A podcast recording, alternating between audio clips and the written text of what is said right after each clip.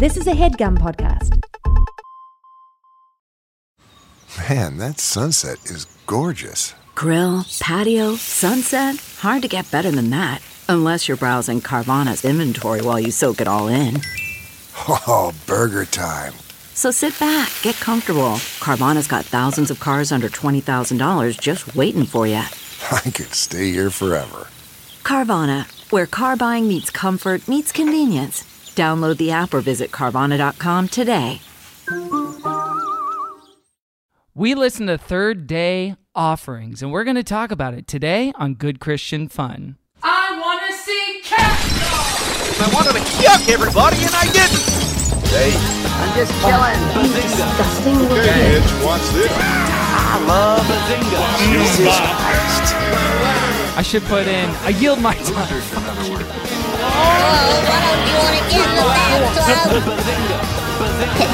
Sicario. Me straight tripping, Are you familiar with like Calvinism as a concept?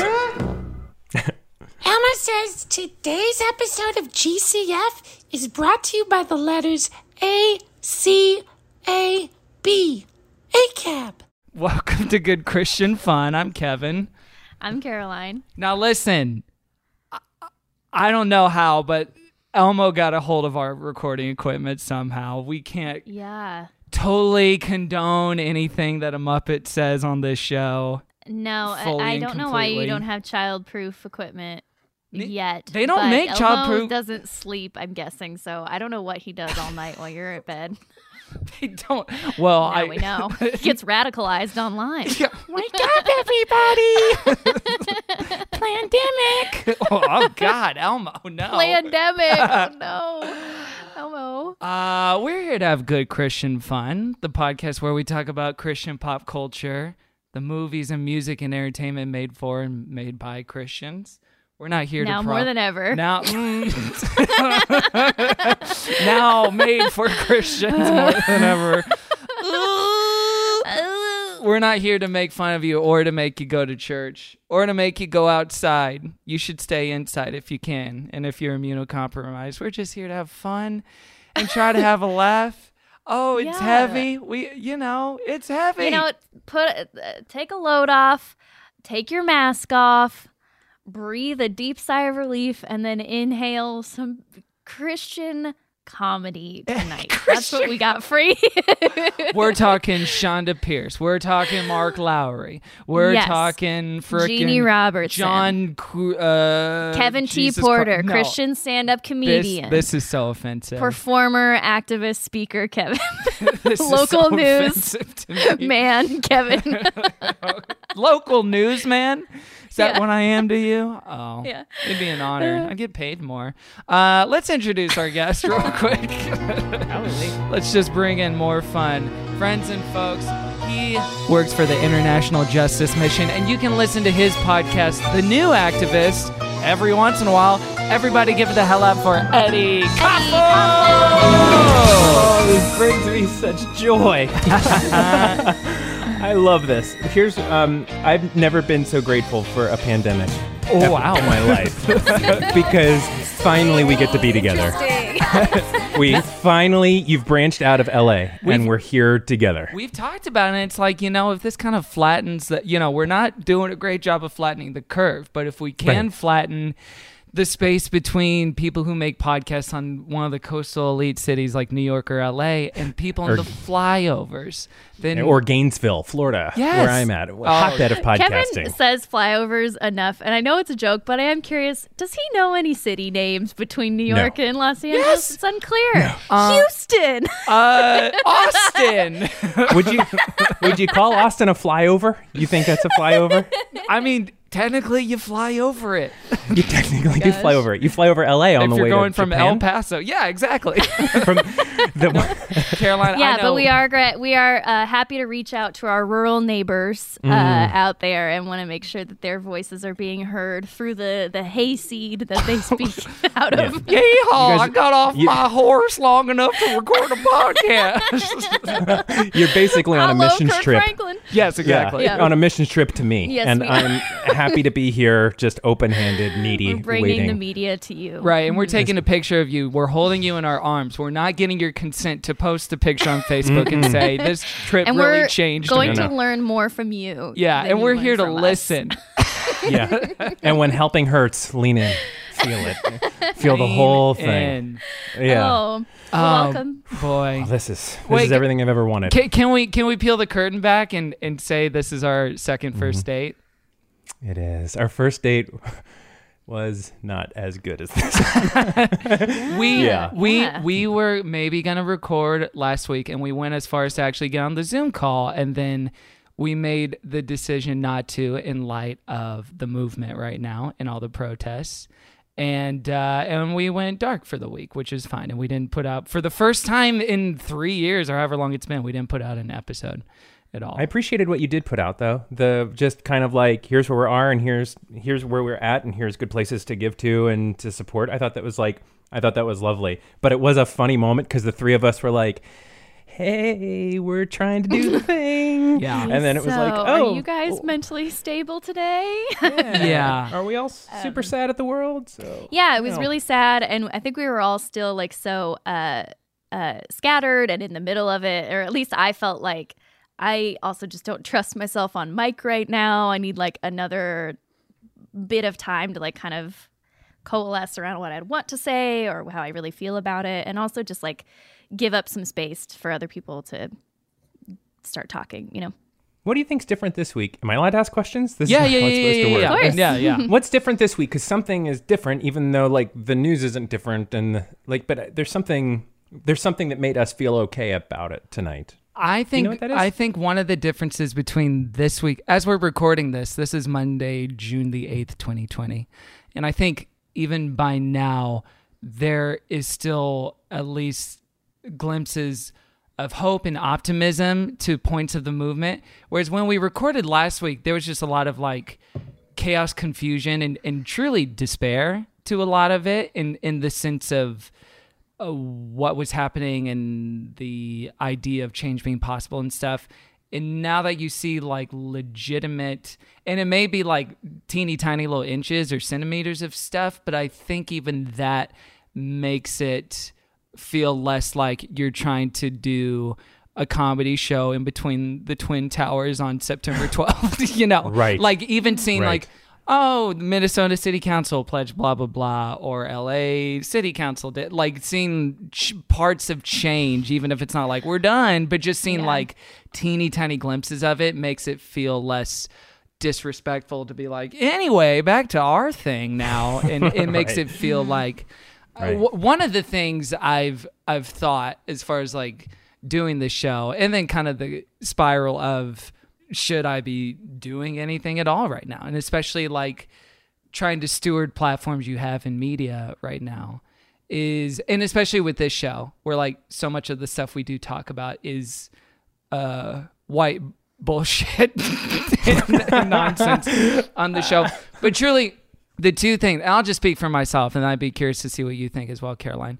But the two things i think with this show is that one it does exist as like there's the thing that all comedy podcasts will say right now in times like this where it's like you know it's a distraction. People need a break. Uh, it's good to take a beat and to like feel some sense of relief xyz and then the second part of it is I feel like the history of the American evangelical church is inextricably tied with white supremacy and white nationalism. And you can say it's also tied with the civil rights movement, Martin Luther King, blah blah blah blah blah. But it all it is so intrinsically tied to just the history of racism in America. So I feel like so much of what we've done in the last years has, at least for me personally, been trying to get distance from things that would have been hurtful or traumatizing to us, specifically with like queer stuff and for like the queer people we've had on and talked to. Um, but I feel like all of it has been, at least with some sort of aim, intentional or not, of like dismantling those things that we're afraid of and like the things that we find hateful and the things that we find to be deplorable as far as like the messaging goes and what we've internalized over decades of, of hearing this stuff. So I feel like and and even with like the stuff that seems lighter and fluffier, like it's the music. It's like CCM is very racist. Like the CCM world is very. I am wondering forward, and I don't know even now talking out loud. Like, is there a way to make fun of it and still have it be a positive experience at the same time? I don't know, but but those are those are kind of the two angles that I'm approaching it from right now. Hmm. Yeah. How how about you, Caroline? What do I think the show is for right now? I knew it. I knew there was. well, and, and well, Go. and I want to be very Yeah, clear go. that I'm I'm just speaking from my own personal thoughts because this isn't anything you and I have talked about at all either, even privately. I don't know if I have thought through what, like, what exactly, like, in the light of everything going on, where does GCF find its place in, like, the George Floyd killing or whatever? Um, and, but I, I guess I'd say, like, um, we're not going to be a show about uh, racism explicitly or the history of it or whatever, but I also feel like you and I have never shied away from talking about like the various systems of oppression at play in, in all the churches and the music and the industry that like we've talked about uh, all of this time. And I think that like, I don't know, I think both can exist. I, I, I think that this podcast isn't like, uh, going to be the vehicle for change in like in America as far as these like systems of oppression, but like in our small way, we're like a small toy car, a vehicle of change. In like I think even just our audience or with other people who have felt the same stirrings of like uh, pain or difficulty or confusion or just joy at, at like what they experienced growing up or or what they want to do going forward. So I think there's always a place for that, and I don't feel um, the show should cease to exist while other things are also like definitely more important and more powerful right now, I guess. Yeah, I think Yeah. that's a great perspective. Yeah. It is. I think we hold a lot of uh, things in tension, right? Like it is not right, and it is like everything that we didn't, the, the reasons we didn't record are not resolved yet. But this week somehow it is feels okay to record, and I don't know what that movable what happened in a week, but I know that like personally among the three of us, we weren't just sitting around like eating Tostino's pizza rolls and doing nothing. I, like, I we were did all- eat a lot of Totino's pizza rolls last It week. Hiding my actually. Tostito. It shows your skin has gone to hell. Yeah. Right, but we're all on our own individual journeys with our communities. And so last week it felt disingenuous to come together, disingenuine to come together and joke around and do a podcast. This week it's like, well, we've all been on our own doing a thing this week in our own, you know, journeys with our own communities and having our own conversations and writing and doing the thing. So this week we can like we can come together and laugh for an hour and that's okay. But last week it just there was something that felt like it was too soon and too early. So yeah. I don't know. think I we were all appreciated just, you all like, pulling in a grieving state. Totally. point, Yeah. I think so. Yeah, it was. And not that that's like done now, we've moved on or whatever, but at least we're like uh, maybe slightly out of the chaos of that and starting to like, at least for me, I, I feel like I've started to sharpen around like what what happens next and what do I want to do going forward and what do I care about more now after all that. mm-hmm. Yeah. And I appreciate about this show that you all have never shied away from any of the hard topics throughout the history of it. Like it it's like the people that are listening are also not shying away from it. This isn't a place for the those that are disengaged. This is a place for those to congregate every once in a while to like laugh and be together, but then this is a group of people that are going off and not taking the status quo. And so I appreciate about that about like the audience that you bring to this because that's not the case everywhere, but you all are awesome. And it's just a reflection of the two of you and the space that you hold in the podcasting world. oh, so thanks, buddy. Very nice. Thank you. And I mean, we can always improve and get better. So I hope yeah. that that never stops. That's But, very nice. yeah. Um, well, we enjoy each other, don't we? This went Stay nicely. committed. hey, Yeah, this is great. not a bad second shot at us. Should we stop when we're ahead? Yeah, Or- well. I don't know. 14 minute Well, well. episode. I know. Well, and then and then the the other thing I've been thinking about is is just in terms of um what it looks like as far as like having other people and other different kinds of voices on the show before cuz historically we're not like obviously the most diverse show in the world. And something I'm sensitive about right now that I don't want to be like preemptively defensive about, but I just want to like be reflective about is just this sense of it feels like in the next couple of months, and Roxane Gay was talking about this on Twitter today too, but it feels like in the next couple of months there's going to be a lot of um, whether it's podcasts or op-ed sections of newspaper well maybe not the new york times but other op-ed sections of newspapers they're like we need to we need to elevate uh, certain voices and people of color and black people and we need to do that. And i think that's terrific if you're not doing it in a way that's exploitative because i think sometimes the way this stuff can function is and what I want to be sensitive about that I'm not doing personally is that you just kind of use people as political cover to justify your platform. So it's like, see, I, I, we had this person on, we elevated them, and were they like compensated properly? And did they blah blah blah? Maybe not, but like, I feel good. There was this weird. Did you guys, uh, did you guys pay attention to the Bill Simmons stuff last week at all? Did you hear about No. any of that, Eddie? No. So Bill me. Bill Simmons is this like very successful sports writer, podcast guy. Yeah.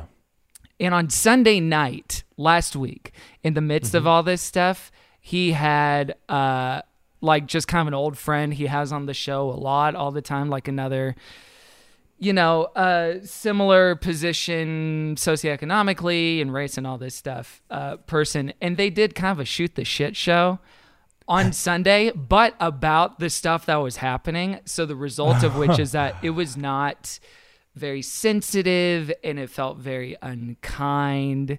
And I think in, in parts, people were just like, at least from the online reaction I saw, just like not happy about it. And the guy was saying like, well, you know, cops are people, you know, just like, just Yeah, stuff where it's like not the time, not the place, Yeah. not the context. No, no. Right. so then what happened though is on Wednesday, Bill did another show and he apologized at the top. He was like, that wasn't what the moment called for. I apologize. It was like pretty sincere and good. And then his guest was DeRay Mckesson. And he talked about eight can't wait and this is the way forward and blah blah blah blah blah. And in a way, and if you're not familiar with DeRay and like the full context of DeRay and the stuff that he does, give it a Google. Give eight can't wait a Google. Yeah, because I wasn't until like a week ago. Right. But but essentially like and you know, I'm we're not even advocating one way or the other for this stuff. Cur- Like, Yeah. because that's not what the podcast. But you know what I'm saying. I'm I'm saying we're not like Yeah. we as GCF are putting out a joint saying saying X Y Z. But it would seem that eight can't wait is a very placating kind of surface level, centrist Obama approved. Like, uh, do a bias training. It'll be fine. Yeah. And it's one of those things where it's like someone like Bill Simmons is like, uh, see, I did the work. I do rayon, and I'm fine now, It- without actually like taking the time to interrogate those things, but just doing it in a way that feels like cosmetic placation. So I guess all that. yeah, and I mean, I also like can see him saying like, "This is a really prominent person right now. They must be vetted. They must be like in charge for a reason of this really like popular campaign." And uh, yeah, it just goes so far as to like you need to investigate before you spout off, or even even in your like eagerness to help out, you know, or something. Yeah. you can totally step in shit and not even really know it. Not that DeRay is shit, but you know, Right, right. Sorry. I, a I scandal. yeah. But there's a there is a piece of it too that it's like if you haven't been doing the work of like if your show's history or your your publication's history, like if you can not go back at it and say like this was diverse, this had a bunch of voices, this is not the time to immediately turn course. You, this is the time to just basically say like I'm sorry, it was wrong. Like I I haven't been right about this because there's Yeah. just no way to hide the fact. And I'm not saying Bill Simmons was or wasn't doing this but he should be able to i mean i actually don't know but my hope is that he looks back at his body of work and says like yes it has been a really good representative sample of humanity throughout the course of what i've been doing. And if it's not it does really feel like placating to all of a sudden get woke this week. This feels like the way to like learn and walk into it. Um so anyhow i'm glad to be a white guy on your show thanks for not placating anyone Oh gosh. Yes. No. This. th- Trust me. This will satisfy nobody. nobody Yeah. no no Well, and the other no. thing, Kevin and I, I don't know if you mentioned this too, is we wanted to be I don't know, just sort of sensitive to that for maybe our friends who are people of color who we would invite or, or bring back or whatever, they might also just not be interested right now or be exhausted in other ways. And so, Yeah. in your effort to kind of bring other voices to the table, you might be like tapping them out of energy that they don't have in the first place. And in your like, you know, good intention desire to have Yeah. people who know what they're talking about. So- Yeah, yeah, yeah, yeah, yeah. So yeah, no, and and I definitely feel that like that's on a very personal level, and it just turns out that like, especially with like podcast guesting stuff, it can feel personal, and in some ways it literally is because they're your friends, uh, or acquaintances or colleagues on some level. So that's that. Yeah, that's a really salient point, and that's really important to me too. And I feel like there is an importance right now to for like the peer to peer stuff in terms of like I feel like I was I was talking about this. This is actually about a totally different thing. But I was talking about this with another friend of mine the other day about like the people I have in my life that I feel like I vehemently disagree with because the way we disagree doesn't feel like violence to me because I can I can take it in a different kind of way because I have a shield of like privilege and in a way where it's like, oh, I don't feel unsafe if I talk to this person because all these things I'm granted by privilege. So in a way, I like, and that's to say, I just believe in the um, importance and the value of like doing the peer to peer stuff. So it's not like I'm not teaching anyone anything, but I feel like there's a way that people receive information from other people that look like them or sound like them or have a similar background or experience from them that they would not from other people or would be more easily discountable from another person that they might dismiss or write off as oh well they're just being emotional or they're being dramatic or blah blah blah Right. so you want to steward that ability well Yeah. there was a song by Bruce Springsteen 20 years ago called 41 Shots. Do you guys know about this song? No. So, this was a song he wrote in 1999 after the NYPD, four cops shot an unarmed man named uh, Amadou Diallo. I think I'm pronouncing his right, name right. He was reaching for his wallet and they shot him 41 times. 19 of the bullets hit him. And the, the cops were fully acquitted. And uh, it, it was just like a, it was a 20 years ago example of the thing that like now would have been on video and would have been like the sort of reaction you see to like more recent events like that. Uh, but he wrote a song about it, and at the time that it came out, and I was listening to that music, it was like he was my number one artist, and he was my guy, and like I was just like, yeah, rock and roll, and and this was just a song that was like, wait, what? And and the fact that he was packaging this thing to me that plenty of black artists I know for a fact were like writing songs about and making art about the fact that he was doing it made it receptive to me as like a kid in Texas at the time in like a kind of racist community and with ingrained racism in me at the time. So I feel like I would not have been as receptive hearing that from someone else or from someone with a different kind of platform.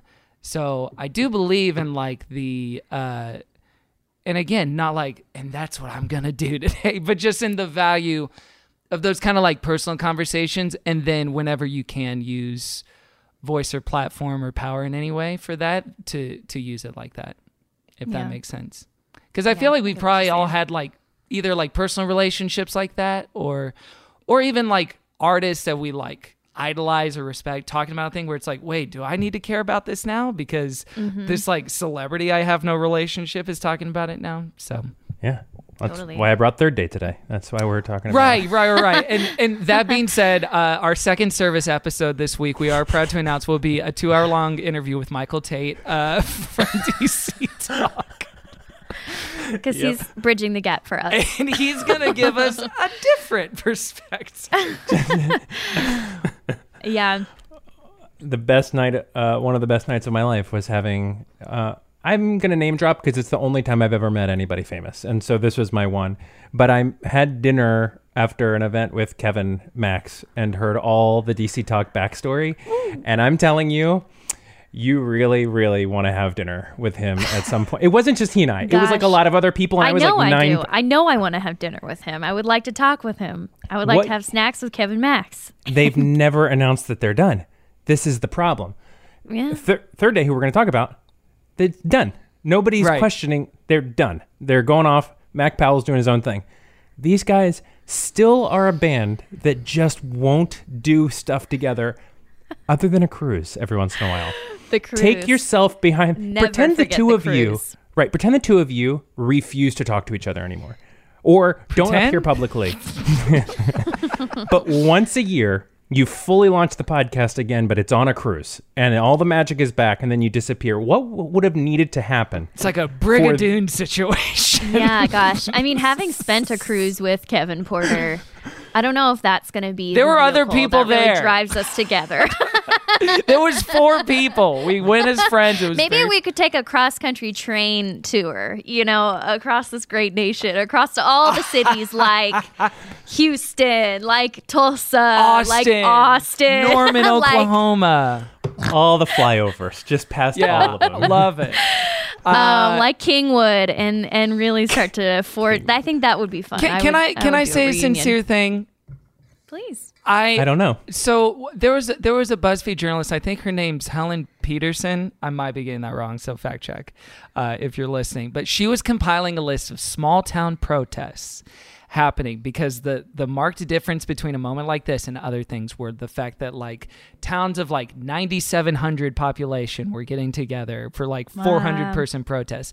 And the power of that especially in like you know sundown towns and things like that. And one of the one of the towns was kingwood texas where i went i grew up and went to high school. And a friend of mine sent that article to me of like people gathering in the town center and people like it was very very moving to see. It was very moving That's to so see like there was and and that was like the, the points like that were the things that gave me even even if it's not like actual like uh, uh, policy change but but something like that the the saturation of these ideas and these emotions uh, where it's like oh the place that you grew up that you have like complicated feelings about because everyone has complicated feelings about where they grew up even that is affected Yeah. in, in That's a so good way. cool. The hope is It's- like has the tinderbox been lit to where the general consensus in America is now that this is not acceptable, right? Because it's always been like for like uh, like small towns have not been having these protests. Like there have been groups of people that have been aware and have not been okay, but like is it now generally becoming just a part of the fabric of the country? that this can't happen anymore. And that's what you always hope will happen, like uh, is a real movement afoot. And when you see that, like your little town that you came from, that I bet you would have never guessed growing up that that town would have been that would have been part of the reflection of who they are. absolutely not No, Yeah. like no way. And also, if- Caroline, I interrupted you, and I'm sorry. oh, that's okay. You know, sincerely, I was very moved, similar to my.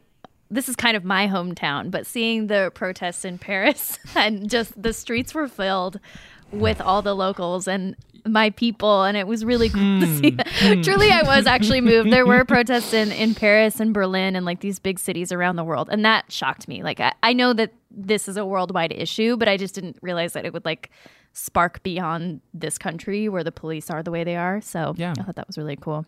You know, all this to say, and just to kind of put a button without putting a final period mark on it, uh, you know, because I'm sure we'll continue talking about it in imperfect, clumsy ways, but it's something that uh, Caroline and I really care about and want to dedicate a lot of time and effort and energy and money and activity to. Uh, for this month, we're donating all of our Patreon earnings to the Black Lives Matter movement, and we've listed uh, a bunch of resources on that page, and uh, we reposted it about how you can donate and get involved as well because it's something we like really want to not just be uh, a two week thing or just something that we happen to care about in this particular news cycle, but uh, we just want to affirm that movement and help in whatever we, way we can, including on this podcast if we can. Yeah, and uh, make your donations recurring. That's a good tip. There you go. So- really. Eddie, with all that in mind, what's your guestimony? How Eddie, Eddie, let's. Oh, you know, Oh, we, we have really- not who talked about, about Eddie. me? Eddie, let's talk. No, We're fine. I'm What- sorry. Genuinely, what is your story? How did you grow up, and how did you arrive to where you are today, faith-wise? Oh, wha- wise? Oh, what a thing. Well, you know, you know this show's you know, this question's coming because you listen to the show, but then to actually be asked it and to actually think of the answer that you were prepared to give, still terrifying. But yeah. Oh, it- yeah. I mean, I've rehearsed it in my car, like for Has- me, for some reason. Has anybody asked you ever? I'm not going. To, I'm not trying to flip the script right now. But have you ever like had to a- answer the question? Did you do it in early episodes? know. I mean, we've like danced. I mean, it's been referred to in so many ways. I don't know if we've ever like Kevin and I have been like, well, when I was six. No, we've never walked through it all the way. I don't know if It's we always have, been yeah. bits and pieces. Yeah. Oh, I'd be interested to hear that. But I think will- that kind of encourages people to listen to the whole podcast. So I think I actually won't tell my story for that reason. 'cause You gotta patch it mm. together, baby. It's like the X one- Files, you know, where it's like you get a monster of the week every week, 24 weeks in a row. Little But then through that, going there's a mythology being strewn throughout it. Um, Yeah. Yes, but it is like a, a scary question a little bit. But just take your time, start where you want, and no pressure. Oh, I love it. Um, we'll help oh, you through. Okay, so here's the thing. So I grew up in like a home where my parents were not people of faith at all, but I uh, had this strange thing where they w- would send me on my bike to our local Methodist church on Sunday, and I wasn't like a bad kid, but they somehow got this sense that it would should be something like some sort of measure of faith should be ingrained in my life. So I would go often alone and sit in the back of this like really stuffy, boring high church Methodist church, just like this little kid in the back, watch the service, get back on my bicycle and ride home. I still have never made heads or tails of what that was all about, but that was like the only inkling of any sort of faith at all because that was just not a part of growing up and then Did you like that at the time at all, or was it? I think I liked it 'cause it- perfunctory. Yeah, that's a good question. I liked parts of it. Like I liked the way that I liked the way it smelled because I had like incense, and I liked the way it like uh, I liked the sound. There was like old choir. I, I don't know. There was just Yeah. something. Uh, it's weird for a kid to like that, but there was just something like mysterious. This sounds like a theme park. you, you, It was. It was like you ride by and you hear the old choir. It's like it was creepy, and they had like all real dark red, like crushed velvet seats. It was very creepy. Now that you look back at it, that's awesome. But I, I think I did. I think it made me feel like a grown up. It made me feel like I don't know, I was doing something special or unique. But I don't. I still to this day don't understand that. But then I got into this thing called. Have you heard of Young Life? Have you yeah. ever heard of? Yeah. We heard of young life. Have you? I see that hand. so uh, yeah. So I was like, like at 18, the day after I graduated from high school, I was invited to go to a Young Life camp, and I truly, out of boredom, didn't have anything else going on. I was like, sure, I'll go to Young Life camp. Was it And through then a I- friend? It was through a friend. It was like Oh, a couple okay. of just like high school friends, and they'd always, always gone, but I had just That's how never they really. get you. It's Caroline. It's exactly They what it was. take was. you to the best camp you've ever It- been to. it's in your MLM. life. It- And they say you can come to this camp and then you can run it. but it, I mean, it blew yeah. my mind. I think it's, it's true. But seriously, you're like you're joking, but that's not at all a joke. That's exactly what it is because it was like it was kids that were like a gr- grade cooler than me, not like in age, but just like in general social status. And I realized like and they told me later like, "Oh, we've been praying for you for like all of high school," and you're like. You just feel at the time you're like, oh, I've been chosen, and so I go to this camp, and um, the musical guest was. Do you remember Bebo Norman? You know Bebo, yeah, Norman. yeah, yeah. He was a teen heartthrob, and all the girls had a crush on him. And I did. Bebo Norman? He was the Bebo. best. His Yeah, name was Bebo- Bebo. Yeah, Bebo Norman was his full name, but he just went by Bebo. Because when your name's Bebo, do you need a last name? Because what's the? what? So that was Oh, the camp that like had that big like conversion moment experience. Yeah. and so that's like what happened. And that was there. like when that was senior year of high school, you said? Yep. Yeah, that was like 18. Like right had just just graduated. And then pretty much from there until not that long ago, it was like your typical evangelical church trajectory. So Mm-hmm. you do that, you go to seminary, you get your first church job. Where'd you go to seminary? Asbury Seminary in Kentucky. Where is that? Oh, it's like Kentucky. A, Okay. Yeah, it's like a Methodist seminary. Fly over. And did you go in Totally- add dude, that to the city list in your it head? actually is a flyover. Asbury? Did you say Asbury? Yeah. Um, and s- did you go? did you go? Two words? No, just one. Yes, go. Um, when were you like called? Would you say to go into ministry or go into that kind of work? That's the question, Caroline. Is I think I really liked writing. I still really like writing and I like being on stage and trying to like try out stuff like like be like a little funny or try to like Yeah. see if a story like I liked the storytelling aspect. Mm-hmm. But I don't know if there was ever like a pronounced time where like people always had that thing where they would say like God called them to be a pastor. I think the I never really had that. I think I just liked the elements of it. Like I liked the counseling piece of being a pastor. I liked the sitting one on one and trying to help people navigate and understand their lives and try to be like I really liked that piece of it. I liked the study for a sermon and the writing of it and I liked the delivery of it and the 5 minutes of stand up at the beginning of a sermon where you get to tell your little story that's loosely connected but it's fun to be funny. Like I think I liked all of the elements, but I think that as an actual job, I don't think I ever actually felt that deep like you have to lead and shepherd a church. Mm-hmm. And I've never reconciled that other than I know that I'm not a pastor anymore and that was the right decision. but it was just one of those things like it was I was like very much culturally Christian for a long time where it was just you know, like a pastor's it really is.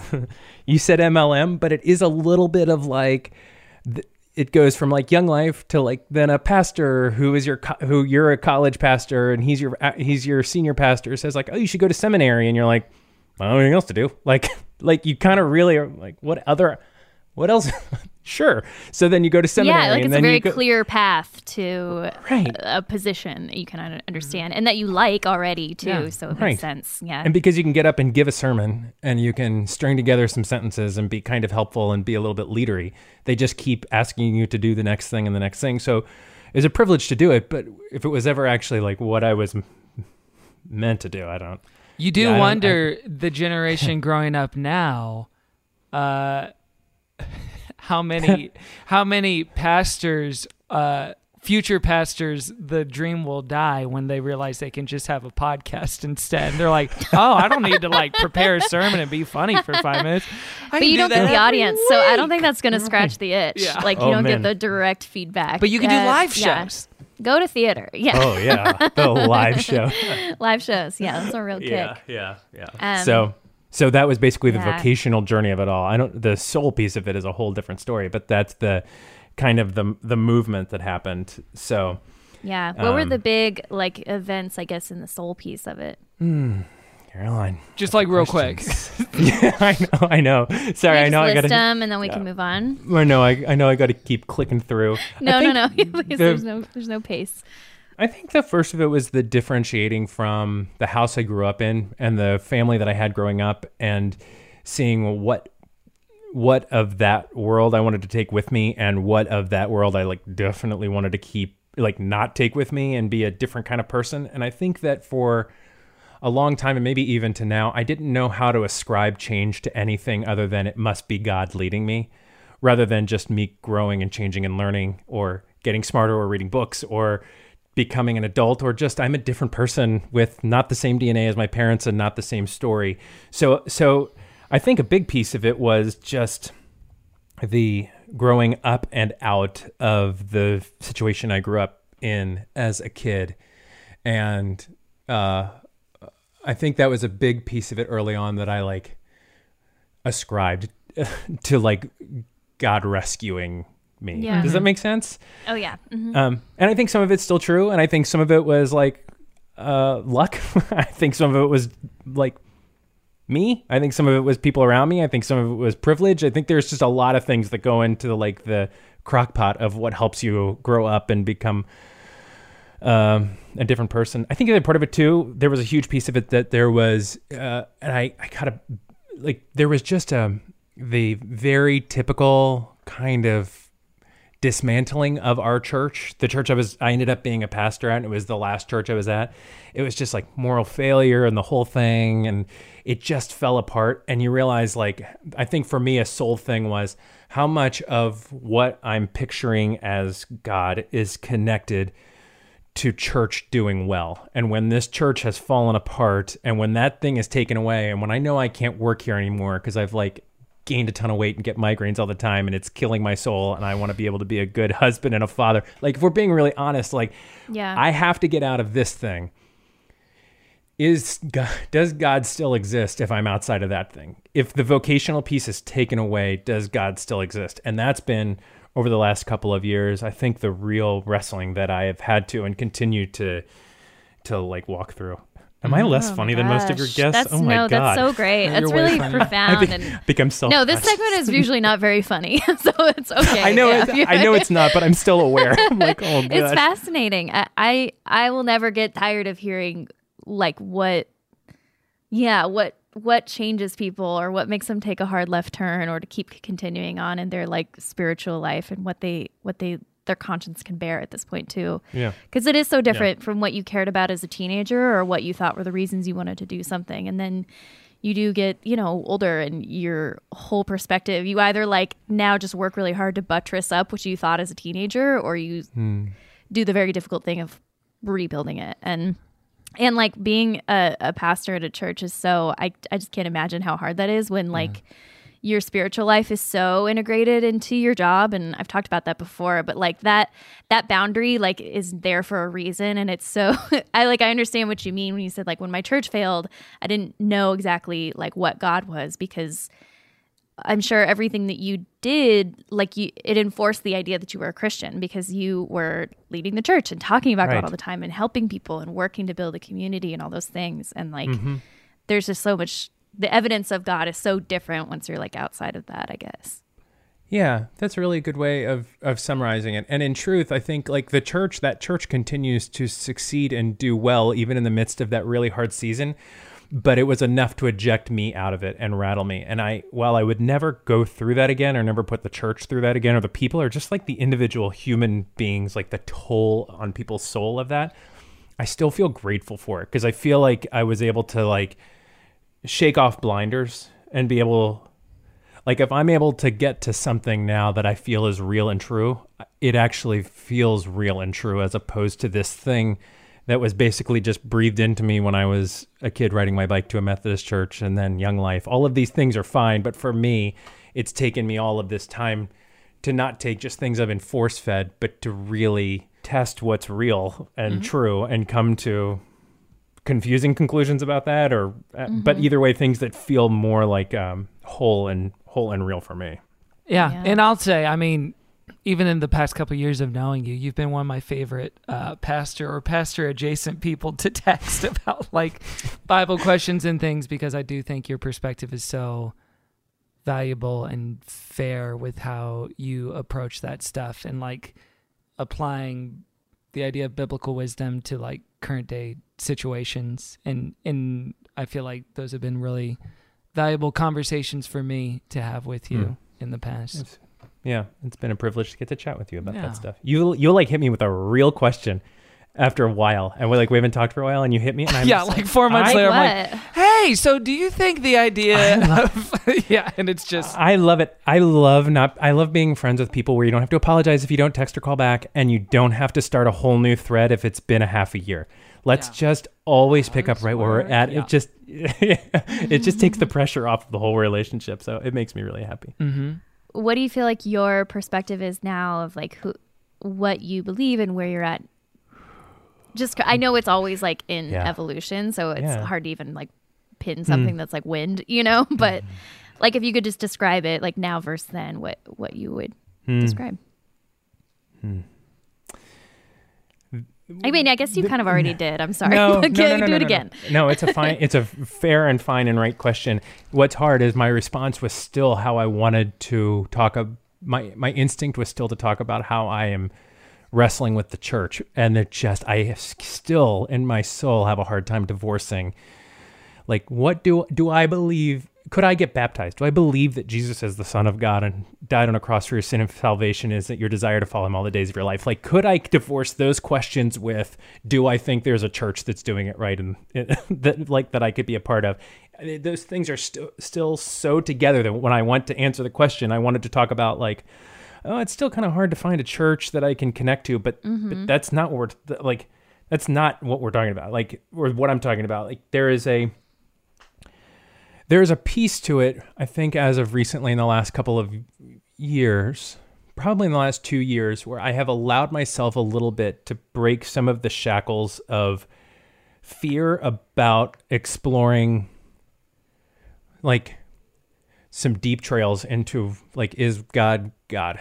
So like I went down like the Pete Holmes trail, which I feel like everybody our age end up eh, Yeah. age ends up going down in some way. Like I mean, it is a phase, isn't it? Like I think It- that's what I everybody found does the Pete Holmes of- trail. Yeah, our generation. There's like oh, I was listening to a lot of you made it weird. yeah. but it is but but he put to words he he fearless and i don't know how you feel about him i'm I, like I, but no matter how you feel about him he was still able to put to words a lot of what people I, I think of especially coming out of our age group and our time and our upbringing and our past like our evangelical christian like white church have been wrestling with which is am i allowed to just question if God exists. Am I allowed to go down that rabbit hole? Am I allowed to read a bunch about string theory and see if I even, Yeah. be- right? Like if I believe that this is real, am I allowed to even entertain that question? Because for so long it was like, no, don't entertain that. That's we, we focus on God, but what if we focused? What if we what if we allowed ourselves to ask the really hard questions?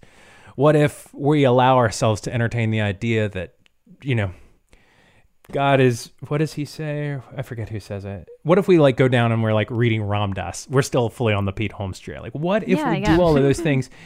And I think part of it for me in the last couple of years has been it's not scary to just learn more and consider and to think because wherever I end up landing on the other side of all of the consideration is going to just be so much more real and true to how I process and perceive the world. And so, I mean, if you're asking, like, I could still be baptized, like, I could still answer the fundamental questions of faith in the affirmative. There's a lot that I am not afraid anymore to look at squarely in the eye and go, either I have no idea, which for most of my uh, like adult Christian life would have been unthinkable to even say, like, I don't know. I don't. I don't know. Like, I don't know if I believe every word of this. I don't know if some of this isn't just marketing meant to fear us into recruiting our friends to come to church so that everybody tithes, so that the jobs stay, so that the church grows. I don't know. I don't know if that's not true, but I could still be baptized. So I'll lean on that for a little bit. So it's a wonky, I'm in a wonky place and it's a wonky answer, but it's, it's definitely like being i think it really is just marked by being less afraid to listen to the unpopular opinion and study the far eastern thought and see what it means and see how it affects me and see how it doesn't affect me and have weird moments of like is it all just a blanket that we put on top of consciousness and none of it's real? Okay it doesn't really hold water for me but it was it was interesting to have my mind, mind blown for a while uh, and to consider it and to really think about it and not be afraid of that so. Yeah, that that's that part of the journey reminds me of uh, I think I think Jeff Loveness talked about this on on a previous episode, but one of the one of the statements of affirmation, I think is what it's called at, at Pepperdine in Malibu, is that uh, the truth has nothing to fear from investigation. yes So the idea of like, te- I almost said testing every spirit, but that's not the same thing at all. but the idea of like, yeah, so if if this isn't true, then there's nothing to be afraid of because then something else would be. So Right. In that sense, like it's a it's a win win, and it sounds like even in uncertainty that you sound like you're in a at least a, a comfortable place. Yeah, it's something about the it's I don't for me it's an age thing. A lot more people are wise when they're younger. I wasn't as wise. And I don't know that I'm wise now, but I'm less angsty and freaked out. Like I can just I can just explore and think and consider and I'm going to be okay. This isn't some like fight out of faith and this isn't it's not it's not that kind of You thing. have to it's just- wrestle with it, dog. Yeah, I know. I felt that same way in my early 20s where I was Right. like, this is life and death stakes. If I don't figure out who wrote Philippians or whatever the case may be. Right. Yeah, Right. Right. Who was the author? It's all of those questions that you are just. It's just. It's you're okay, and it's okay, and there's beauty to be found, and uh, yeah, the the beauty of the world is undeniable, and I can't think that it was just an accident. And sometimes that's all I have, but that's okay. Like that's that's enough for some days, and some days I feel like I can experience something that I would fully ascribe to the goodness and fullness of God. And some days I don't feel like that. And it's not so scary to just feel where you're at in the day and to and to test it. So Totally. I love that. I relate to that a lot. Yeah, I think I, I'm you? probably very much in my Pete Holmes uh, stage still. So no hate on that stage. The Pete Keep Holmes it trail. going. yeah, I think um, I I don't know. I I recommend it to anybody else that's feeling like a little uncomfortable maybe in your faith. Just try on the idea of other faiths for a while and see Mm-hmm. like how they fit and how they feel and like eh, maybe you'll convert or maybe not but at least like you you got to give yourself some freedom to to choose what you wanted to and not out of some sort of like adolescent like i need to fight my pastor or like teach my parents what to not to tell me what to do anymore but just purely for like your own sanity and joy in life to to find out what actually resonates with you. And Yeah. uh, but that does take acknowledging that like christianity might not be the only thought that works in the world Yeah. and that's a big scary jump And is it okay if that's true? Like, what if? Yeah. Could there be both? What if, like, could God still be God in the way you view God, even if it's true, even if everybody else isn't going to hell, right? Like, Right. And we're all there. What if there is just a mystery to this that we don't, we cannot put words or thought around? And I used to feel less comfortable with that. And now sometimes I think to myself, what if, what if there's just a whole thing I'm never going to get? And that somehow has gone from feeling like a scary thing to feeling like a somewhat comforting reality of the world. I am watching your your gentleman behind you just pour chips and salsa. Now this we have is a this bit like the. BBC interview where the baby comes in while the guy is talking. Sure, he's making a smoothie.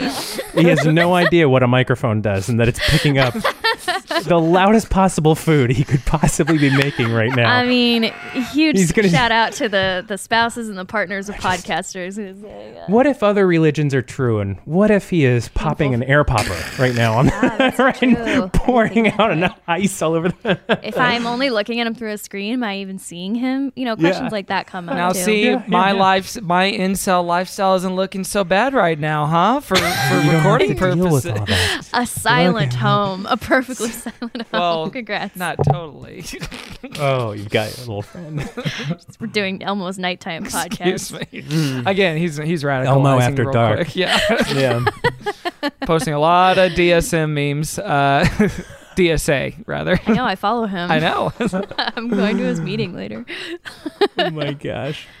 Um, yeah, I, I feel you. Thank you for sharing that, Eddie. That was really beautifully put. And um, yeah, I just, as personally knowing how difficult that is to get there, okay, way to go. You've been brave and keep going, dude.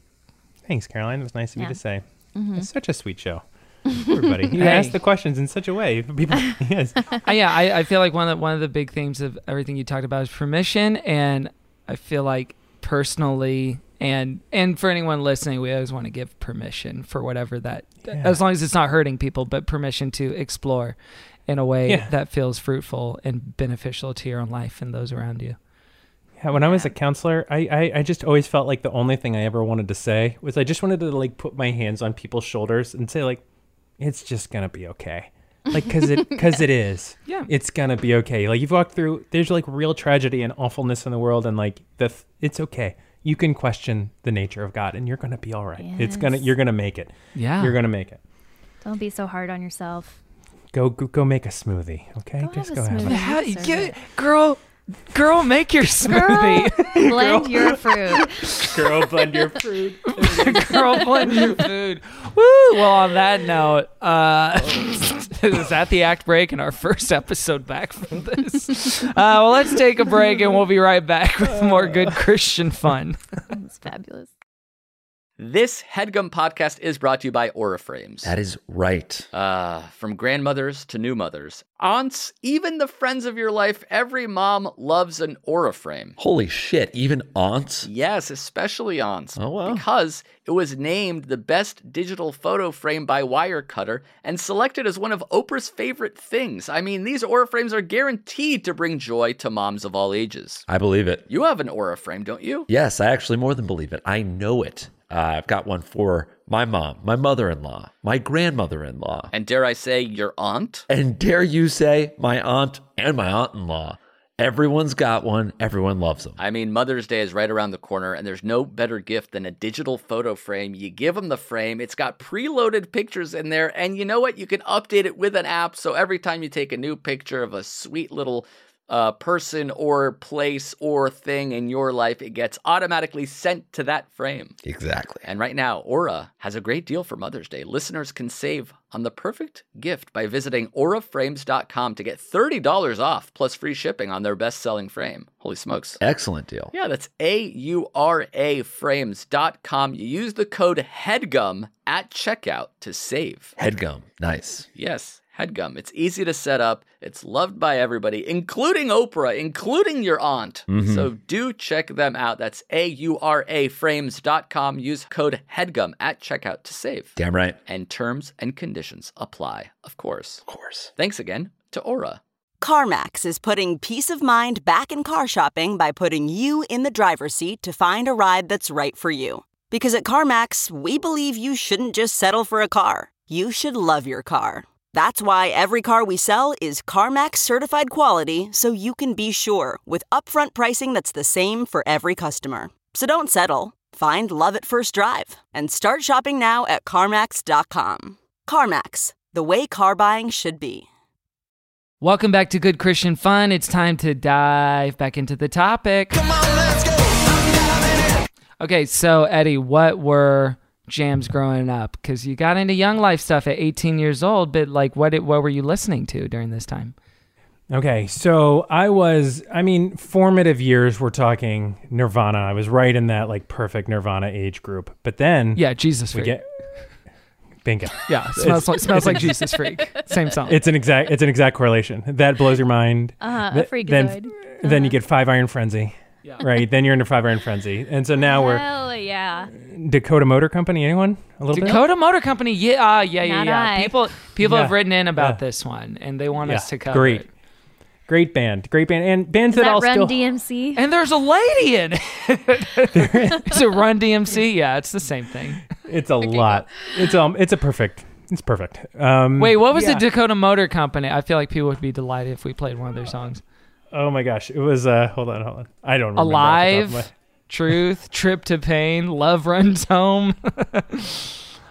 Any of those would be delightful. I Run. feel I balance my world in the palm of my hand As if I could carry its weight I get it.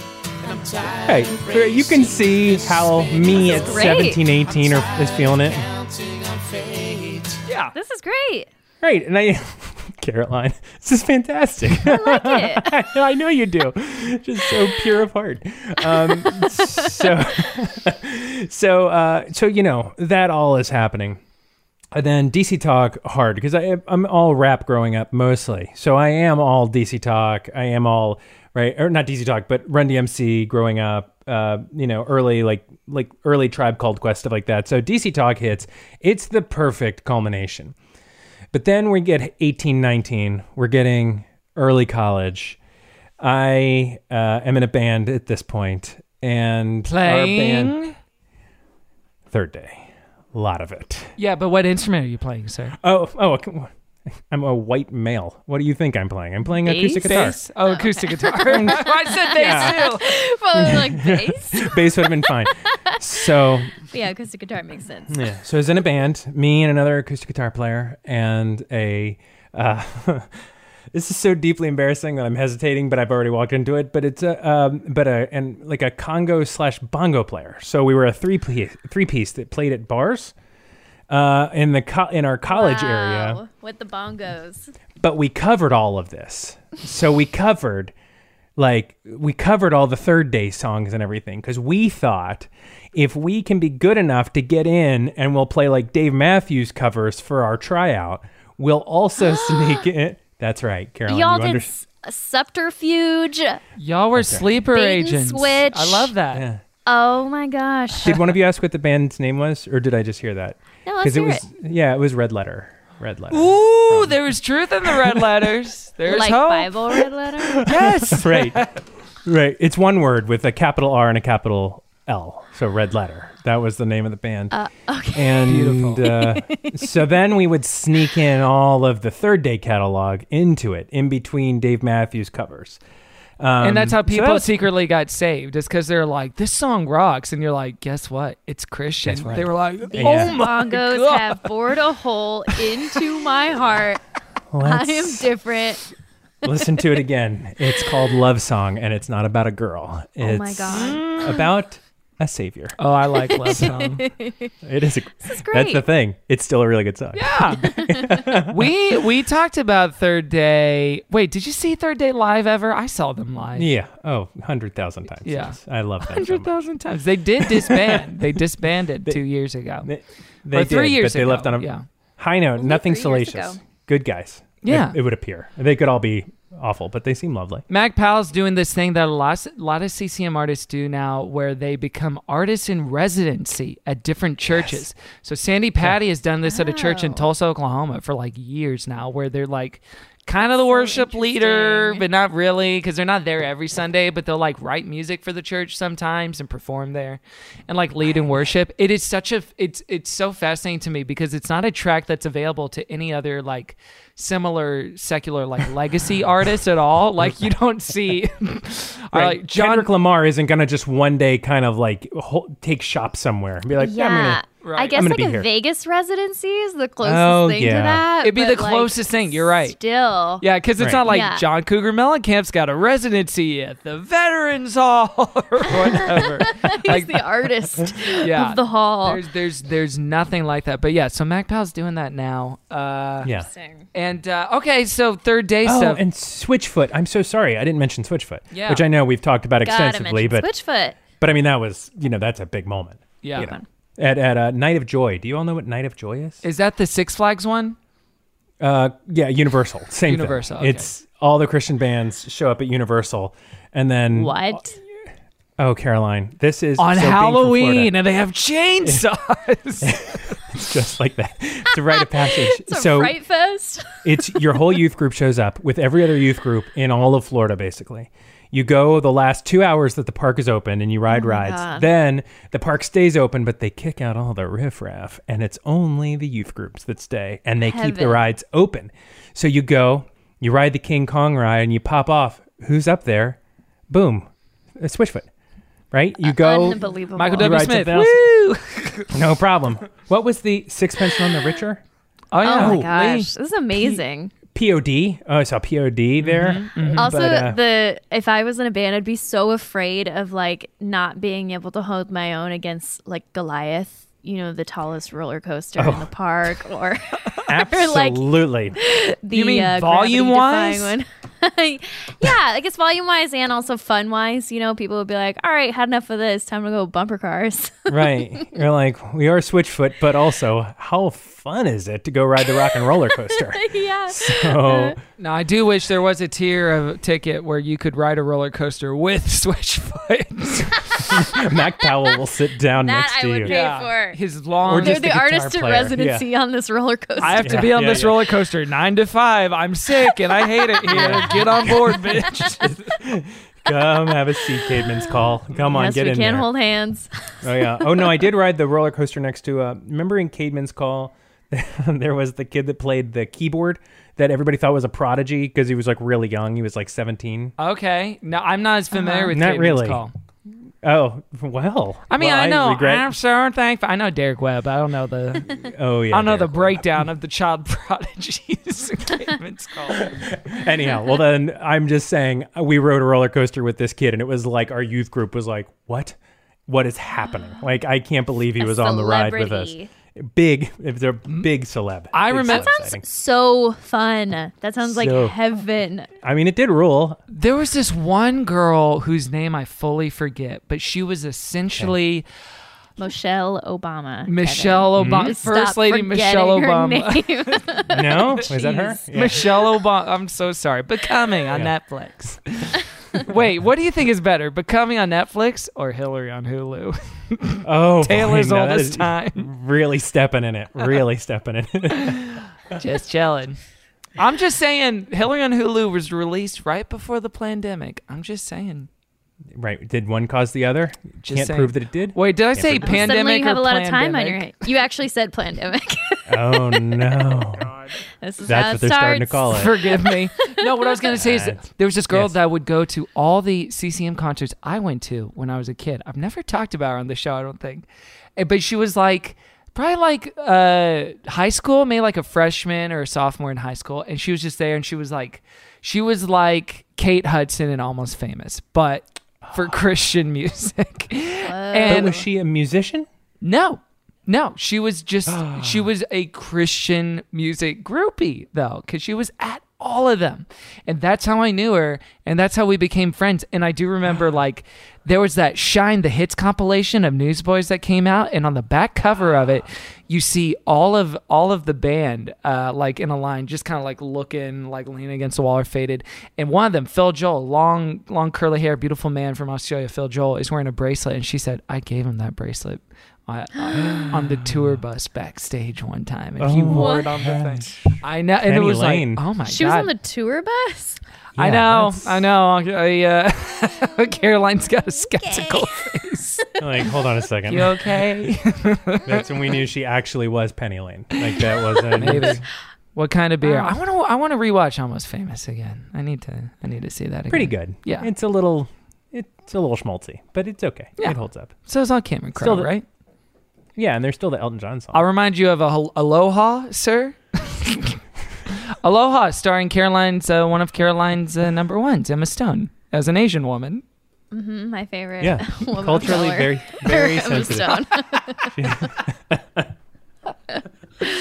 Gosh, that movie was Un- just a shocking, unbelievable, a unbelievable film. movie. I, I mean, just it should have sent shockwaves. is how bad it was. It was so astounding. Just, Just that she agreed to do it is the part that always got me. Like there are many, many layers of insensitivity that I understand, but the fact that it got by her censors is the fact that always. she did a film with John Krasinski, also oh, unforgivable. Oh boy! I'll say it. Guys, Wow, I mi- is a I hot miss take. John right now.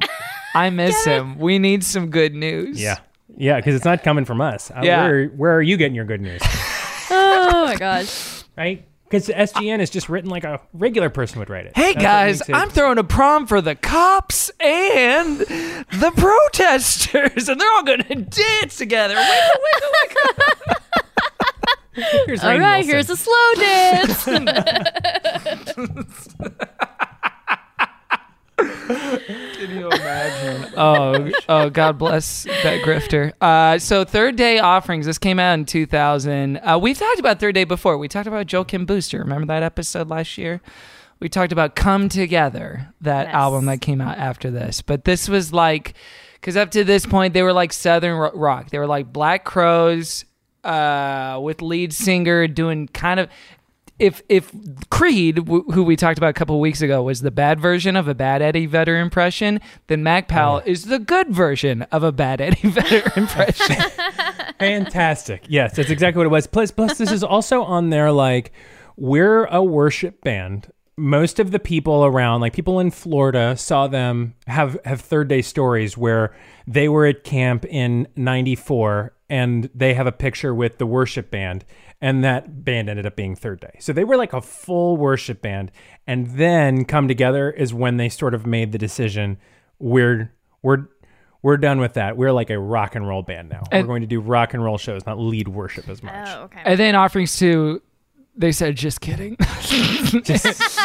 and they, because they did. Things one did pretty well. They did. They know what you're talking did. Yeah. No, offerings was like uh, it was huge at the time. It like went Oh, platinum. this is a massive album. Yeah, and yeah. and it was one that got the most uh, radio play, and this was in the sweet spot where it's like this album for me is very internalized to my memory and everything from that time because particularly uh, King of Glory was on the radio on 89.3 FM KSBJ from 2000 to 2002 approximately every 80 minutes. You did a, God, you did a perfect like radio DJ lead-in for that. You told that story right, right at like the drop of the fourth beat, and all of a sudden he starts singing. Wow, that was incredible. Well, maybe I've heard it on the radio a lot. Oh yeah. But King of Glory, that's just where it starts. I still like his voice. I I I think he has a Oh. nice little delicate. That was the hard part with this album is I wanted to goof on it more. Yeah. I still love it deeply. Like I, st- I'm hundred percent in on this. Caroline, No matter- rebuttal. because we can see her face and we know she's got thoughts. Oh gosh, I don't know. I I like I do have a difficult time with his voice. There's moments that I'm like, this is stunning, and then there's the moments where I'm just like, oh, why are you, why are you like this? You know, so that's a Why are weird feeling like to have this? about. Why are you like this? Because that's the voice that God handed to him from on high. It's not, you know, like it's a voice he chose. So I I understand we all have to make our choices. I'm just sort of like curious about him. Do you wish But he was more know. John Foreman and instead of Eddie Vedder is more of a Muppet uh, impression he was doing? like Gonzo. Are those are my two choices? Yep, those are the two. Like if, if he was a got. Muppet, it'd be more like His name is Jesus, precious Jesus, Lord Almighty, King of my heart, King of glory. Animals. Times. Okay. Oh, I just watched the Muppet movie last week. They could weekend. They could have totally carried this song. It would have been so good. Muppets So good. worship.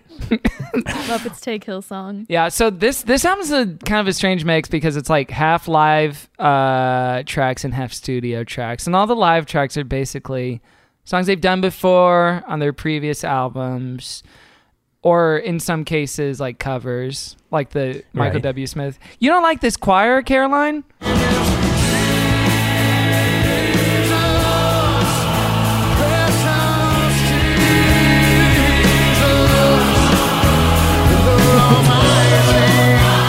Don't you ever think about how fun that would be to be singing in front of that choir right now, Caroline? I Caroline? do. I do. I do. And I will say, Uh, I, the choir's great. I feel like we've really turned you. you know, I brought up Boom. I said I like the choir. yeah, yeah. Choir's great. I didn't like their backup singer. Oh, he's their backup refer singer. to Mac Powell. Yeah.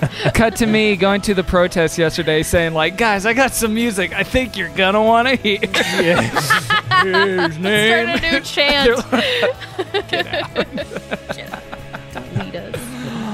uh yeah so there's that these thousand your love your love oh lord i remember specifically for that Oh, because you you sang this in youth group and stuff right caroline i feel like Oh yes, yes, yes, yes. That I mean, that's like as I was listening, I was like, oh, this is all the the standards, you know, of like what we sing, what we know, They're our what we worship yeah. with. They are. Uh, Yeah. yeah. this patter at the beginning listen To, uh, to mislead or to trick anybody. Uh, but, but I know that most of you here who have seen us in concert before know that when you came here tonight, you thought you were coming to a third day show, but hopefully you're coming to so much more than that. When you come here tonight and we all gather together in the name of Jesus, we're going to have Yep. a church service here tonight, y'all. Oh yeah. oh, there I am. I'm right out there wearing a Dr. Seuss hat. I just got off of a ride and I am freaking out because we are in church. Absolutely. It just happened. We're back in church. For some Oh, reason, yeah. I have such a vivid memory of driving the car with my dad and him doing the patter to that song. He would. No. He would yes, like, he would say like, go along with it. "We're That's gonna so have a worship service." I'm like, "All right, Dad. cool, Dad. Go, Daddy. this is for Dad." psychology of your family unfolds just one little comment at a time. It's just fascinating. Now, saved this song. Oh no! Now listen, Caroline. This is undeniable. Blinded by the devil. Oh yeah, this one I love. This one's awesome. This is where they turn the corner. They're like, "This is who we were. Here we are." By His I have been touched. By His word I have been healed. By His hand I've been delivered. By His Spirit I've been sealed. Now I'm saved. Oh. I mean, it's you good because Caroline? it's a gospel song. Like that's why it's Yeah. good. Yeah, that's yeah, why yeah, yeah. I like That's right. it. Wait, do you know that because of the community that built that music brought life to it. the community that built this music brought life to it? Caroline, do you know who originally wrote and recorded this song? oh, is it like Please, God, let it A be Thursday. KKK member or something. Oh, like that. God. Caroline. Wait, It's tru- happening truly, right I want to give you Kevin one likes to guess. make me I want to give you one guess. anything. No, no, no. This isn't like you know because I didn't know. Wait, What? Who? uh, j- just like give give one guess. I don't. like I don't have a guess. I'm sorry. I you don't have know. a guess. Like someone No. you would find utterly distasteful. Uh, no, I don't know. I was blinded by the devil, born already ruined. Stone cold Oh, dead it's Bob Dylan? stepped It out is of Bob Dylan. by his grace I I don't find him distasteful. Don't you? By his hand No. delivered, by his spirit Didn't you? Didn't you roast Dylan's ass when we did him on the podcast like two years ago? Yeah, but I'm not like disgusted by him. Oh, that is backpedaling hard. hey, I never said I was disgusted with Dylan. No. I've, Huge Bob Never, Dylan fan. No one could ever sent deny him to hell. There were no hard feelings. I know there. a lot of Dylan fans as friends. but that that moment figuring out that saved was a Bob Dylan cover. And his oh, voice yeah. does sound crazy. so much better on it. But back, what Bob Dylan's voice does? No, I, I'm saying Mac's sounds better than Dylan's Yes. voice. About to Right, start that's a fight right. with Eddie right there. I was like, He was hold like, on, Kevin. Bob Dylan's voice does. Objectively, Mac Powell sounds way better than Bob Dylan on this song. He is so much better. Wait, can I can I can I play? This is off topic from the album, Please. but but this is my favorite um shocking uh wait, this is a cover uh song, this song. The rain is blowing in your face. We all know this Adele song. Oh yeah. And the whole world is on your case. Who wrote this? Oh well, wait till you hear. Give you one guess, Caroline. Give you one. Taylor Swift. Uh, give you another guess. It's a lot more on topic than Taylor Swift. Diana Ross. When the rain is blowing It's Bob Dylan. It's Bob Dylan. Go BD. Jesus, what is he doing? How could Adele pick the melody out from that to cover? How do you even know what note you should be doing there? Like, yeah, okay. Generally, I know where he's. Adele in this sense is flipping a house, like finding a dump and being like, "All right, there's there's a man, Yeah. there's a An beautiful old little Victorian villa house here." with termites. Yeah, Termites. she, she's going in, Termites. gentrifying a whole neighborhood. Yeah. Oh, I love it. I love every Bob. Dy- There's so few that aren't improved. Uh, What movie was that in? That make you feel my love. There was that was in something. I feel like I see video. High Fidelity? I don't know. No, that was another Dylan song. Make you feel my love. His version or Adele's? Adele's maybe. Yeah, I'll think about it. I don't want to Google during the show, but it's there somewhere. I hope it's not a super embarrassing movie. I can't wait for Valentine's it. Day. What's that? No, it's not Val- Day. no, trust me, it's not Valentine's Day. I saw it very recently. It wasn't in it. but uh, yeah, guys, 2020 is this the year of Adele? oh boy. Wow. This could be her year. Ye- I think she's I'm gonna hit. Oh, speechless. hold on, it was uh, Garth Brooks too. Oh, 2020. That's when um Adele got big. Okay, okay, I'm ready. That's when she made her comeback again. That's when she crested. Oh, gracious. Okay, listen, I've got some hot news about to make you feel my love.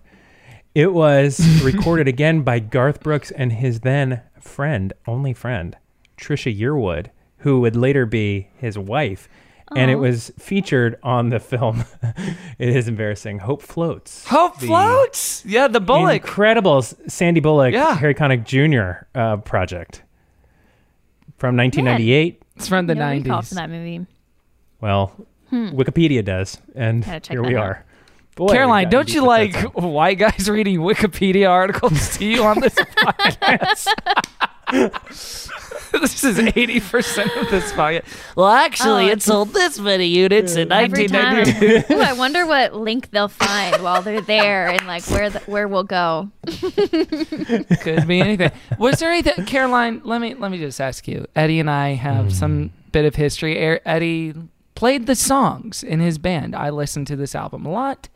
Is there any Mm-hmm. song in particular that listening to it in preparation for this podcast, you thought, you know what, this is this is all Yeah. right. This is pretty cool. Well, good. I conceived a child to this album, so like we all have personal ties. What's is this a This GCF album. exclusive? Oh my lord! What if that's how you told me you were pregnant?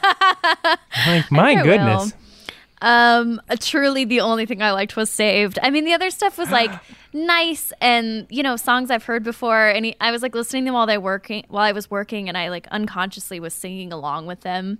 Oh. um, and it gave me a very good like, mm, like Starbucks frappuccino. Christian gal like vibe for the day. It was fun to put that personality on for a little bit of like this is what I listen to during my daytime and like Mhm. what what makes me feel calm. White chocolate milk on the way to youth group or college ministry. Exactly. Yes, Yes, yes, yes. I understand that. Um, yeah, I'm gonna go to like, I don't know, hang out at the jungle gym with my friends later, like after hours. It sounded fun. Um, so that's the jungle how I gym. felt What the hell watching was your this. Yeah. childhood in Temecula? Keep talking. There was not a lot to do. I was bored. um, yeah. So I mean, it wasn't like. It didn't like fire off rockets of hate in my head, but it was just you know like, this song it's like playing when nice you're off to the jungle gym with your squad.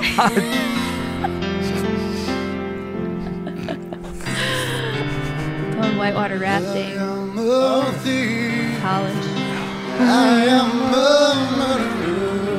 And I mean, listen to the crowd. I'm a thief. The- you're you're a half bar into the intro piano, and they they're out of their minds. They can't even done. handle how They're amazing this one is. gone. I stand her by this point. So yeah, I did enjoy his like in between song patter. I thought that was kind of fun to listen. Thief is like the most Jesus Christ superstar of oh, songs on the album. It's written from the Oh, It does- perspective of one of the thieves next to Christ on the cross.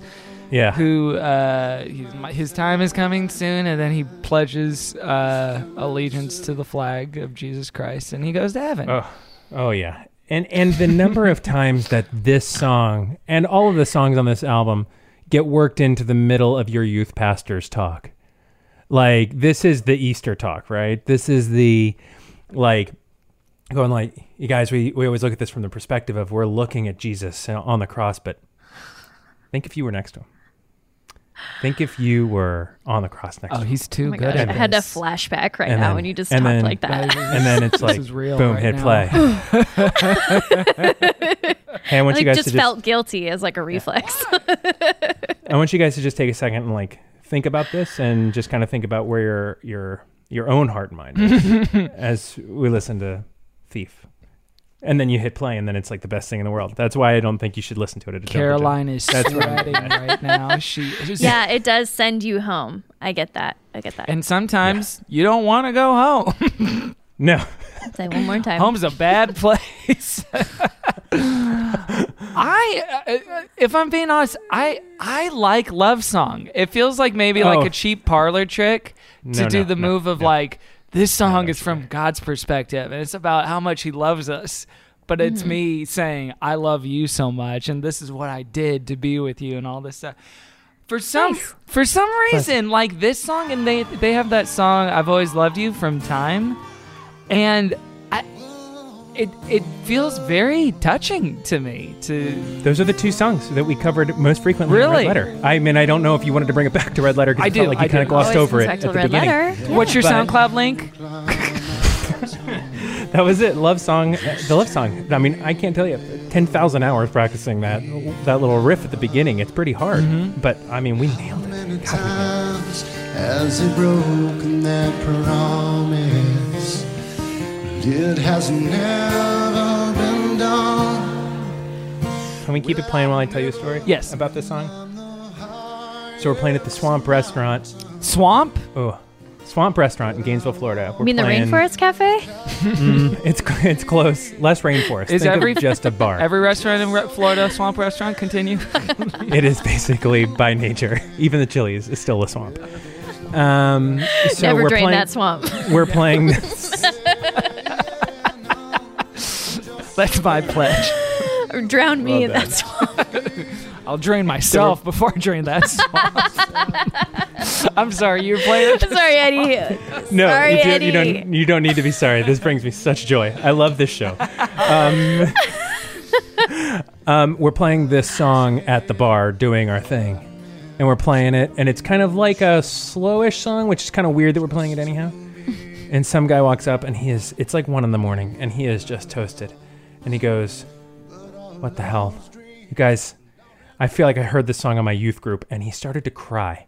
And we thought that we had really done something special. And now every time I hear this song, I wonder, did I did I do something awful to that man? And like, how is he today? And how does he recount that memory? Oh, but like, can you imagine the wig out feeling of being just partying at a bar in University of Florida in Gainesville and hearing this song and having some sort of like connective tissue memory from like 20 years old to like just a couple years earlier when you were 17 you know Mm-mm. that's what we did with this song so you're welcome third day Especially if you're mixing up with such DMB, and so your lead in is like, oh yeah crash. Oh, Okay, yeah. just a bit. oh yeah like it all kind of flows together could Oh I my have gosh. been Do-do, you know the whole so thing great. and then but you're for like you guys, you're like, this is why we play at bars. You know, like This we want to is- meet people where they Mm. at This is our mission field. and tell them, yeah, and like have this Also- just worm their way into their head. because there's one moment of this whole album that really defines the album for me and it is the one through six count at the beginning of consuming fire I knew you were gonna say. That. It is literally hold on can i ca- hold on One, two, three, four, five,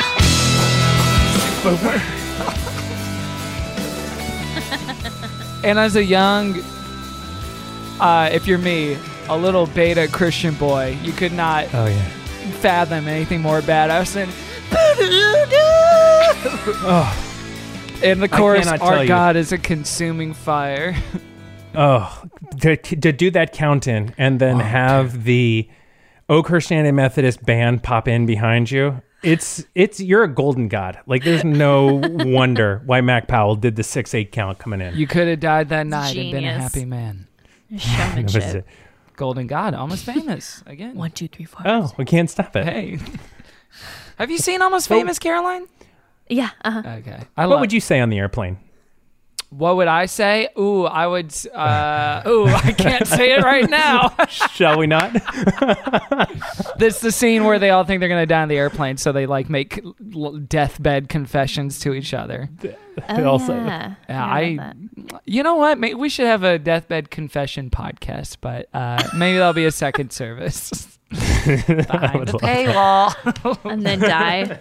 no, Sorry, not die, you- but just like if we were on our deathbeds, what would we? Yeah, they say? think they're yeah. They all admit to like being with each other's you know significant others and etc. Et. Mm-hmm. Subscribe. I Just love. yeah, you, you got to get that second service. Oh gracious! Any other songs we want to talk about before we rate the album, friends? Do we want to talk about Adele some more?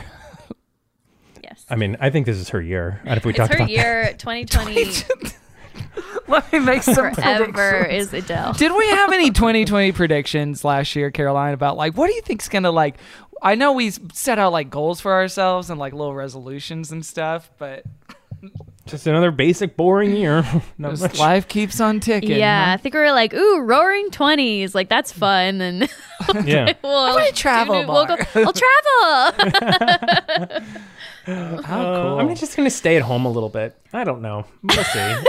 I might just kind of cut myself off, I think, this year from friends Yeah, and fam. Just have some me time. I hope there's real change in the world finally. I know there's a 2020. question going around on Twitter saying who was the last person you hugged before uh, Oh my gosh. all this started, and uh, I, c- I don't remember.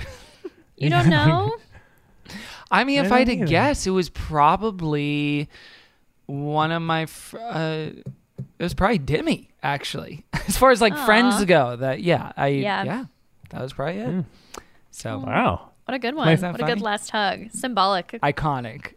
I don't even other- understand the subcontext, but I want to. I want to feel it. I want to Yeah. understand. Old friend, Not much. Just old friend. Yeah. yeah.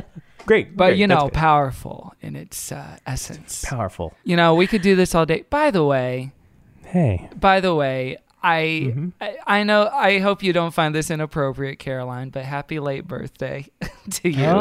Oh, that's not appropriate at all. Okay. Thank you. but uh, I we we did not post on social like we usually do every year, where one of us takes over the accounts and posts a horrifically photoshopped, Some nasty.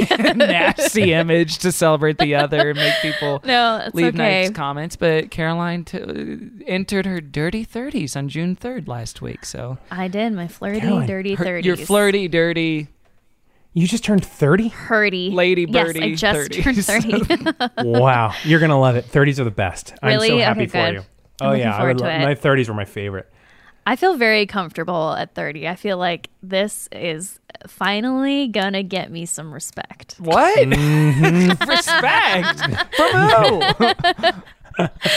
it's funny. I was talking with my mom about it because, like, I think I'm not. I'm like a little bit baby faced. I think, and so is she. And so it's nice to just be able to throw it around next time instead of being like, "I'm 29, so you should listen to me." You know, I can be Right. like, "I'm 30 now." You know, like what the fuck's up? Oh, you that's know? funny. Yeah, that's like Mulaney's joke about saying my girlfriend versus my wife. yeah, exactly. I'm 27. I think I know a little. So like, I'm 31. it feels like a credential Yeah. now. Yeah. Mhm. You can oh, How finally you, speak Kevin? to the manager. I'm 30. 30 felt oh, great. boy. I am the manager. oh. Wow. Karen, who only you needs to job. speak to herself. Oh no, I'm a snake eating myself. An Ouroboros, a Karen who is the manager. uh, well, let's rate the album. You know how this works, Eddie. We give it a holy toast, a holy yes. roaster space between. Holy toast is a thumbs up. We send Mac Powell and all those southern gentlemen of Atlanta to all the way to heaven. Or we uh, give them a little taste of the consuming fire in, in hell. nice. or we do a red letter special and play a little cover, Purgatory of. The space between. And we start with Caroline. Red letter special. No, we don't start with Caroline. She's going to bring the whole thing down, but go ahead. I'm gonna bum the vibe.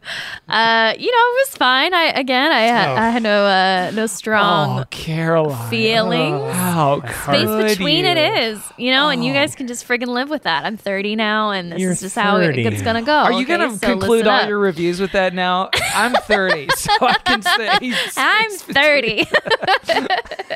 and Hold I'm on a 30. second. That could be a catch. you were 10 when this album came out? uh, yeah. Because this changes everything. You were both 10 when this album I came out. was, I was, uh, l- yeah, I- yeah, I was 10. I was 10 when this album came out. Yeah. Yeah, I was 20. So there's a much more like this is think of me I don't know. So know what? so like college or something. it was like this was like my formative college. But you can feel how you want to feel. I'm not trying to change your rating. I'm sorry. Right, and I just- wasn't allowed to buy CDs, so I listened to this. cool.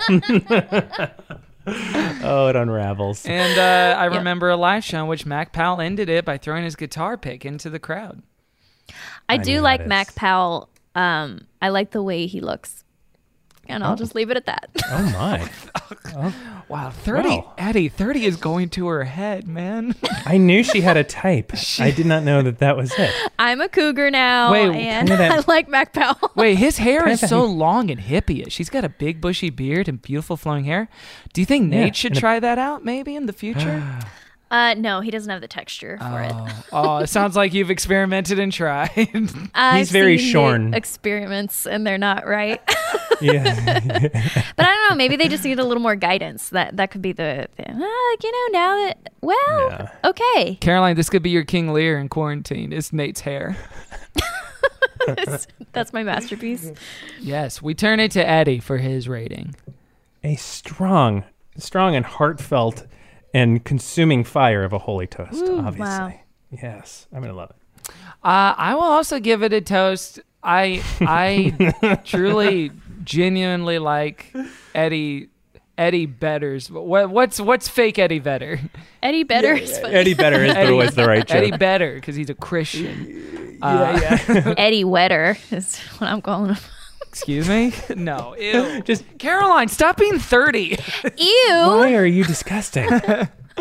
Um, oh, we didn't even talk about these thousands. I just, I, and even though it was like adult contemporary schlock to some degree, and it did get so much like CCM radio play, I really tried to be objective about it. And I don't like the hokier stuff like, My hope is you. Show me your ways. It feels like a little VBSy, but love song I like, Thousand Hills I like, King of Glory. Who is this King of Glory I like? I always think of the Stephen Colbert dance to King of Glory. By the way, YouTube bet that video. That's a fun video. Who is this King of Glory? How shall we call him? He is Emmanuel, the promise of ages. The King of Glory comes, the nation rejoices. So check that out. Uh, so I'll give It's it 11 solid songs. You couldn't have played the whole thing. It's just too good. No. That's the thing. Right. And they uh, they improved on it. They pulled an Adele, the woman of 2020, and improved upon. Big year for her. what what would happen if like right now I just tweeted Ade- the year of 2020 is Adele's year. It seems like this is Adele's year, it's 2020. I think it's Lana's year, if anything. Oh. oh Lord, Ooh, or is it Lorde's Started year? strong. Could be Lorde's year. yeah. Uh, but we're not the final word. Go to at Christian Fun Pod. Give it a vote yourself. A roast or toast, a space between. Get out there and Pokemon go to the polls. Ballers. squeeze. Biden. What's that? Biden. is that just, wait? That's my Biden clip. It's just him saying his own name, like Biden. Biden. Biden sleepy. Biden need nap. Okay. Massage anyone? Oh. Oh, no. My first act as president: reopen all massage envies around the country. Good grief. America looks tense. That should be his campaign video. America looks tense. Let's loosen up the nation in 2020. Oh wow! Well, we're bringing it down. We're dimming the mm. lights. We're lighting the candles, and mm-hmm. we are not here to promote ourselves or what we're enjoying. We're here to lift them up to the Lord as a humble and loving sacrifice. And we start with Caroline.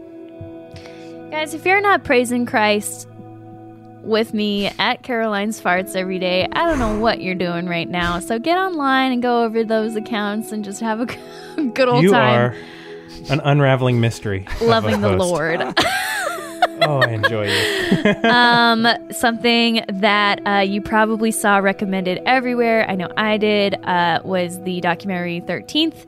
I really Mhm. recommend it. Um, it's on Netflix. It was just a really helpful, uh, maybe like way to kind of wrap your head around this moment and the history that came before it. Um, and as you start your journey or continue your journey of education, it was like very helpful for me. Yeah. 13th, my favorite Newt Gingrich documentary. Yeah, wow. that He's in was it a lot. Isn't that funny? Um, also, uh, Why was you Justin know, Timberlake abolish in the it? police. Wait, uh, yes. What? What? Who said that? Elmo. Elmo, get off my. Elmo. It's something I Elmo, believe. let's talk. Uh, all right, we turn to Eddie. Mm. Well, Twitter, Instagram. I don't really do Facebook that much. Edward or Eddie. That's where I'm going to be. You know, making jokes. The username really is. Edward or Eddie. Yeah, yeah. I don't really know what my brand is, so sometimes it's funny, sometimes it's just woke content, sometimes it's other podcasts, but I don't know what it is. That's where I'm at. What else? Um, one unspoken. Obviously, I'd rather not talk about it too much. Thank you. No, I appreciate that. So one We hear unspoken. that. Thanks for so praying for everybody. Thanks for checking that out and visiting and subscribing to that. um, and then uh, let's see. You know what, Caroline? That inspired me. Real moment. I would if you are. Uh, how do I say this? I would read the New Jim Crow if you are a white person trying to figure out what all of this could possibly mean and. Uh, I would read that book or listen to it on audiobook. It's a very challenging book. It is a very academic and dense book, but I think it is essential reading if you have not read that yet. Uh, yeah, that's it. Those are my. Yeah, I think that's where. Terrific. Uh, you can lift me up at Kevin T. Porter everywhere, and I will lift up the 1619 podcast by New York Times. That was Yes, a very. yes. I thought it was going to be a little more dry or denser information wise, but it was a very moving, emotional thing. I feel. if I can be frank, I feel like a lot of times, and I just want to acknowledge this in myself, that like a lot of these recommendations and like these lists that I'm trying to be faithful and, and be responsible in completing and doing feels like cramming for a racism final that I've already failed. Do you know what I mean? like Yeah. like with a lot of this stuff. So I do encourage people to seek out material that also doesn't feel like eating your vegetables, but things that are like fun and enriching and life giving and right. do the right thing and black culture and media that isn't just like, okay, I better take notes for this one, but but stuff that gives you holistic empathy and perspective, uh, as as well as all these other things. So. Uh, thanks for bearing with us in our first episode back in even trying to address some of this stuff as imperfectly and clumsily as we will. Uh, and you can lift us up everywhere. If you leave us a review on Apple Podcasts, we donate a dollar to charity. This month's charity is the Black Lives Matter movement. And uh, patreon.com slash good Christian fun. You can subscribe there. And we put out GCF Second Service every Friday. And again, all that for this month is going to the Black Lives Matter movement. Eddie, thanks so much for joining us, buddy. And Oh, genuinely, what a privilege. I love you. rescheduling. Thanks, Eddie. You too, buddy. much fun to talk This was to you. really sweet. It's meant a lot. What I a like nice time. And there's nothing left to say except for, and all of Pod's people said, Amen. Eddie, what, what song are we going out on from Third Day? Oh, I mean, it. Give me that six eight count again. I can't not. do it.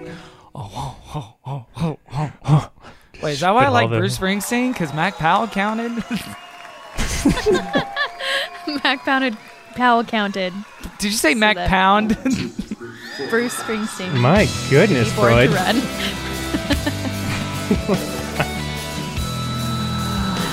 all right, we'll see you next week on the show. Goodbye.